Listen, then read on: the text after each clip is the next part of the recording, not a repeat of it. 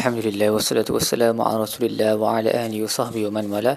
InsyaAllah dalam episod kali ini kita akan membincangkan tadabbur bagi muka surat 574, Surah Al-Muzzammil, ayat 1 sehingga ayat 19. Baik, surah ni bermula dengan panggilan kepada Al-Muzzammil, ya ayyuhal Muzzammil. So Muzzammil ni merujuk kepada dia yang dilitupi dengan apa-apa kain lah, cadar ke, cloak, something like that. Dan ini merujuk kepada Nabi SAW lah, terutamanya merujuk kepada Nabi apabila Nabi SAW pertama kali menerima wahyu. Baginda telah turun dengan penuh ketakutan balik ke rumah dan menyuruh Sayyidatina Khadijah, zammiluni, tutup aku, sebab he was shivering, takut. Dan baginda tidur dalam keadaan itu. Jadi Allah memanggil Nabi dengan panggilan sedemikian, ya ayyuhal Muzzammil, wahai dia yang dilupi dengan kain. Qumil laila illa qalila, bangkitlah malam melainkan sedikit sahaja. Nisfahu aw inqus minhu qalila aw zid alaihi waratilil Qur'ana tartila. So Allah suruh Nabi bangkit dan solat kebanyakan daripada malam, separuh, boleh kurang sedikit ataupun boleh tambah. Dan Imam al-Qurtubi berkata panggilan Nabi sebagai ya ayyuhal Muzzammil ni dia adalah menunjukkan kelembutan, kerana orang Arab bila mereka nak tunjukkan kelembutan, ini cultural lah, maksudnya kita kena tahu culture orang Arab ni, when they want to intend some speaking gently, they want to call you in an endearing way, dengan cara yang lembut mereka akan panggil nama kita dengan, kita ni tak panggil nama lah, dia panggil keadaan kita. So, sebab Nabi waktu itu berada dalam keadaan menutup dirinya dengan kain, jadi Allah memanggil Nabi dengan cara begitu, ya ayyuhal Muzzammil. Yang kedua, panggilan Muzzammil ni juga dia boleh menjadi extension kepada semua orang yang lilipi kain pada waktu malam. So kita semualah, semua orang, semua manusia yang tidur pada waktu malam, Allah suruh bangkit dan salat pada waktu malam. Dan bila Allah sebut nisfahu aw inqus minhu qalila aw zid alaihi, separuh daripada malam ataupun kurangkan sedikit ataupun tambah. So bila Allah suruh kurangkan tu, Allah letak sedikit, maksudnya kalau nak kurang tu kurang sedikit saja daripada separuh, tapi kalau nak tambah tu tambah banyak-banyak pun tak apa. So yang ni adalah perintah yang pada awal turunnya surah ni dia menjadi wajib kepada semua orang beriman untuk melakukan salat tahajud, salat malam. Tetapi pada penghujung ayat nanti kita akan tengok penghujung surah ni, hukum tu diangkat lah, so dia menjadi optional. Boleh buat, kalau buat tu sangat bagus, kalau tak buat tu tidak berdosa. Cuma ke atas Nabi dia kekal sebagai sesuatu kewajipan lah, Nabi wajib untuk melakukan salat tahajud. Dan Allah berkata waratil Qur'ana tartila, bacalah Al-Quran dengan tartil. So tartil ni Ibnu Juzai berkata maksudnya dengan pace yang perlahan, yang bila ada mad tu panjangkan mad dia, sebut harakat dia elok-elok, hurufnya pun boleh disebut dengan teliti. Dan ini bacaan yang macam ni akan membantu seseorang untuk tafakur, untuk memahami maksud-maksud Al-Quran, berbeza dengan bacaan yang laju. Sebab bacaan yang laju tu kadang-kadang dia tujuan dia semata-mata untuk habiskan, dia lebih untuk dia dapat ganjaran menghabiskan bacaan. Tetapi yang lebih elok adalah baca dengan tartil lah, dengan perlahan. Dan Nabi SAW, kita tahu Nabi memang baca sepatah-sepatah, dan semua bila Nabi lalu ayat yang berkaitan dengan rahmat, Nabi akan berhenti dan mohon rahmat daripada apa yang disebut dalam konteks ayat itu. Contohnya Allah sebut tentang syurga ke, rahmat yang turunkan kepada orang beriman, Nabi akan berhenti dan minta, ya Allah, gulungkanlah aku bersama dengan mereka, oh, berilah aku rahmatmu. Kalau Nabi lalu ayat tentang azab, Nabi akan berhenti dan memohon perlindungan daripada Allah, daripada azab yang disebut tu. So maksudnya is very interactive, cara Nabi baca Quran tu memang penuh tadabbur lah. Dan you only can do this kalau kita baca perlahan-perlahan. Dia bukan baca yang laju-laju non-stop tu. Yang tu kadang-kadang ulama' buatlah pada bulan Ramadan khususnya, banyak baca Al-Quran dengan laju. Tapi bacaan laju ni dia kurang sesuai lah untuk tadabbur. Elok kalau kita bangkit malam tu untuk tahajud, especially untuk solat malam tu, kita baca dengan tartil. Dan Allah berkata, inna sanulqi alaika qawlan saqila, kami akan menurunkan ke atas kamu perkataan yang berat.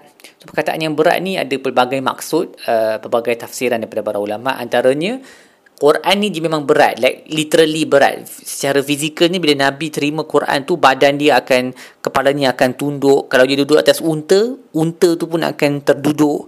Dan ada riwayat bagaimana Nabi punya peha berada di atas peha Zaid dalam keadaan duduk bersila.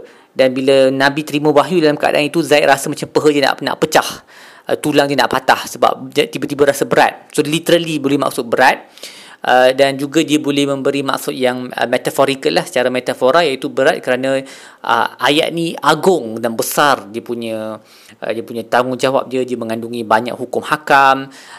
Even ke atas orang beriman pun dia berat untuk ikut, give it its due reverence, untuk memberinya kehormatan yang sepatutnya.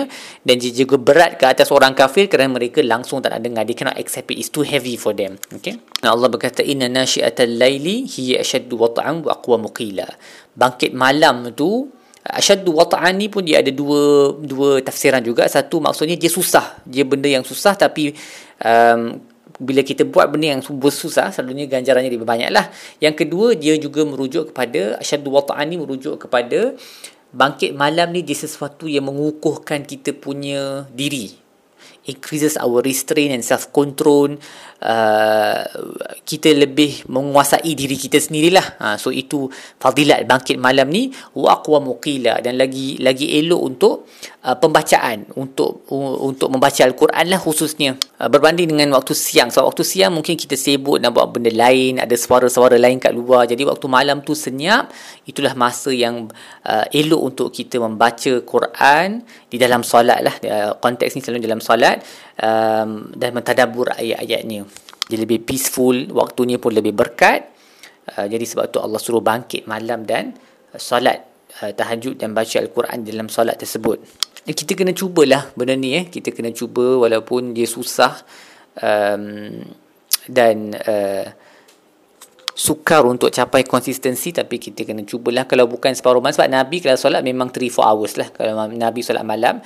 And lifestyle Nabi membenarkan perkara tersebut. Sebab Nabi lepas Isyak tu, walaupun Isyak dilambatkan sampai 1/3 malam, mungkin pukul 10 ke 11 macam tu, lepas tu Nabi tak sembang-sembang, Nabi terus tidur dan bangkit dan solat.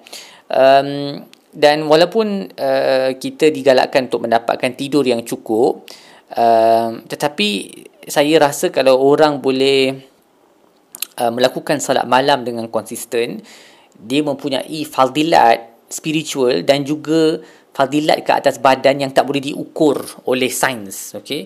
Cuma still tidur lah, dia still kena tidur juga, dan dia bergantung kepada kerja kita juga. Kadang-kadang kalau kerja kita berat pada waktu siang, dan mungkin kita terpaksa tidur lebih lama sikit lah. So dia tak ada one solution yang fit untuk semua orang, dan definitely dia tak sesuai untuk diwajibkan. Allah sendiri tak wajibkan ke atas orang beriman. Dia solat ni solat sunat sahaja, maka dia tak patut diwajibkan lah ke atas contohnya kanak-kanak dalam sebuah sekolah ke, untuk bangkit tiap-tiap hari sehingga mereka pun tak cukup tidur dalam kelas, tak boleh fokus dan sebagainya. Ni macam dia cara pengaplikasian yang salah. Tapi on an individual level, each of us, kalau kita kurangkan sikit kita punya tidur tu, walaupun jadi kepada kadar yang tak cukup ikut saranan saintis-saintis tidur ni, tapi sebab kita bangkit dan kita buat solat malam ni, fadilat tu dia akan buat seolah-olah tidur kita tu cukup. Maksudnya we won't be so affected biologically lah, dari segi biological. Ini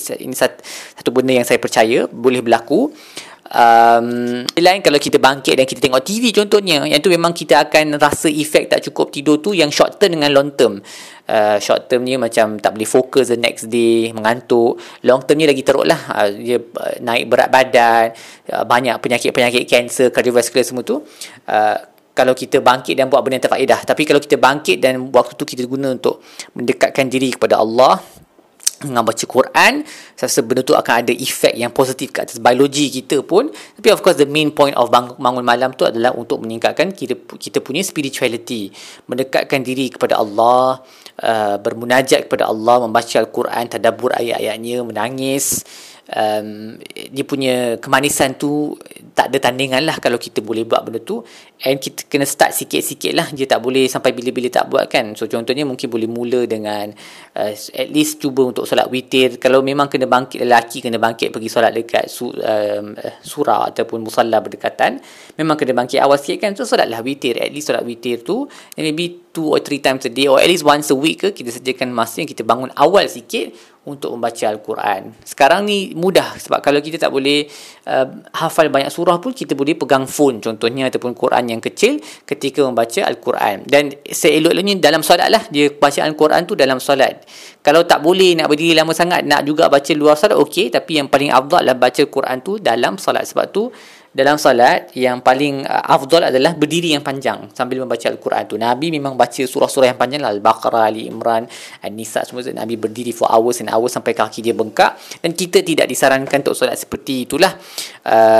Sebab kita bukan Nabi, tapi at least kita kena cuba untuk be better than what we were before this. Allah sambung lagi mengata, ingatlah, sebutlah nama Tuhanmu, dan serahkanlah diri, be devoted to Allah, wa tabattal ilaihi tabtila, iaitu Tuhan barat dan timur tiada Tuhan selain daripadanya, la ilaha illahu fattakhiru wakila, ambilnya sebagai wakil, sebagai Tuhan yang menjadi tempat pergantungan. Wakil dengan perkataan tawakul ni same root, so we take Allah as a place that we can a God whom we can put our trust in. Semua isu kita bergantung kepada Allah. Kemudian Allah suruh Nabi untuk bersabar atas apa yang disebut oleh kaum Quraisy, dan hijrahilah daripada mereka dengan penghijrahan yang baik. Ini bukan hijrah kita sebut Makkah ke Madinah tu, ini hijrah yang merujuk kepada kalau dia berdakwah kepada mereka ketika di Makkah tu. Sebab this surah ni quite early awal-awal pada zaman Nabi mula menjadi Nabi. Maksudnya tak payah bergaduh lah, tak payah cuba lawan mereka, stay away from these people, do dakwah to them tapi bersabar atas apa yang mereka sebut, dan hijrahi mereka dengan cara yang cantik, wahjurhum hajuran jamila. Dan Allah suruh Nabi untuk biarkan dulu, bagi mereka sedikit masa penangguhan, nanti Allah akan azab mereka. Inna ladaina ankalan wa jahima wa ta'aman za ghussatin wa azaban adima. Di sisi Tuhan, Allah ada rantai-rantai untuk mengikat mereka, dan api neraka yang panas, dan makanan yang mencekik, iaitu daripada syajaratul zaqum, dan juga azab yang pedih, al-iyazubillah. Pada hari yaumatur jaful ard wal jibal wa kanatil jibalu kasiban mahila, bumi akan digoncang dan gunung ganang akan menjadi pasir yang berterbangan. Gunung yang kita tengok yang mighty mountains tu yang hebat akan turn to dust, dan this be blown away by the wind, ditiup angin. Dan Allah bagi tahu kepada kaum Quraisy, inna arsalna ilaikum rasulan shahidan alaikum, kami telah menghantar kepada kamu seorang rasul yang akan menjadi saksi ke atas kamu, seperti mana kami hantar kepada Fir'aun seorang rasul. Dan kaum Quraisy ni, dia banyak kali dalam Quran Allah sebut tentang kaum Fir'aun, Nabi Musa yang diutus kepada kaum Fir'aun apabila bercakap kepada kaum Quraisy, kerana mereka ada sifat yang sama, iaitu sembah Tuhan-Tuhan yang lain, dan mereka bongkar dengan harta mereka, keturunan mereka dan sebagainya. Jadi Allah kata apa jadi kepada Fir'aun, fa'asa fir'aunu rasul fa'akhadnahum akhzan wabila, dan mereka telah mengingkari Fir'aun, jadi mengingkari Nabi Musa, jadi Allah telah menghukum mereka dengan azab yang dahsyat. Fa kaifa tattaquna in kafartum yawma yaj'alul wildana shiba. Bagaimana, ayat ni ada dua tafsir. Satu ialah bagaimana kamu boleh bertakwa kalau kamu tidak percaya kepada hari kiamat. So itu maksud yang pertama. Maksudnya macam mana kita boleh kata kita ni bertakwa kalau kita tak beriman dengan hari kiamat? Sebab takwa tu hanya boleh jadi kalau kita takut yang kita akan diazab oleh Allah pada hari kiamat. So kalau tak percaya pada hari kiamat tu, tak beriman dengan hari kiamat, mustahil kita boleh bertakwa. Itu yang pertama. Yang kedua, tattaqun di sini maksudnya melindungi. Bagaimana kamu boleh melindungi diri kamu pada hari kiamat kalau kamu berterusan dalam kekufuran di dunia ini? Hari di mana yaj'alul wildana shiba, kanak-kanak akan berambut putih. Macam mana kanak-kanak boleh berambut putih? So yang ni para ulama pun ada dua tafsiran. Dia kata satu, literally memang kanak-kanak punya rambut akan menjadi putih kerana kedahsyatan hari tersebut, ataupun panjangnya hari tu, panjangnya hari kiamat tu, macam kanak-kanak tu sampai akan jadi tua.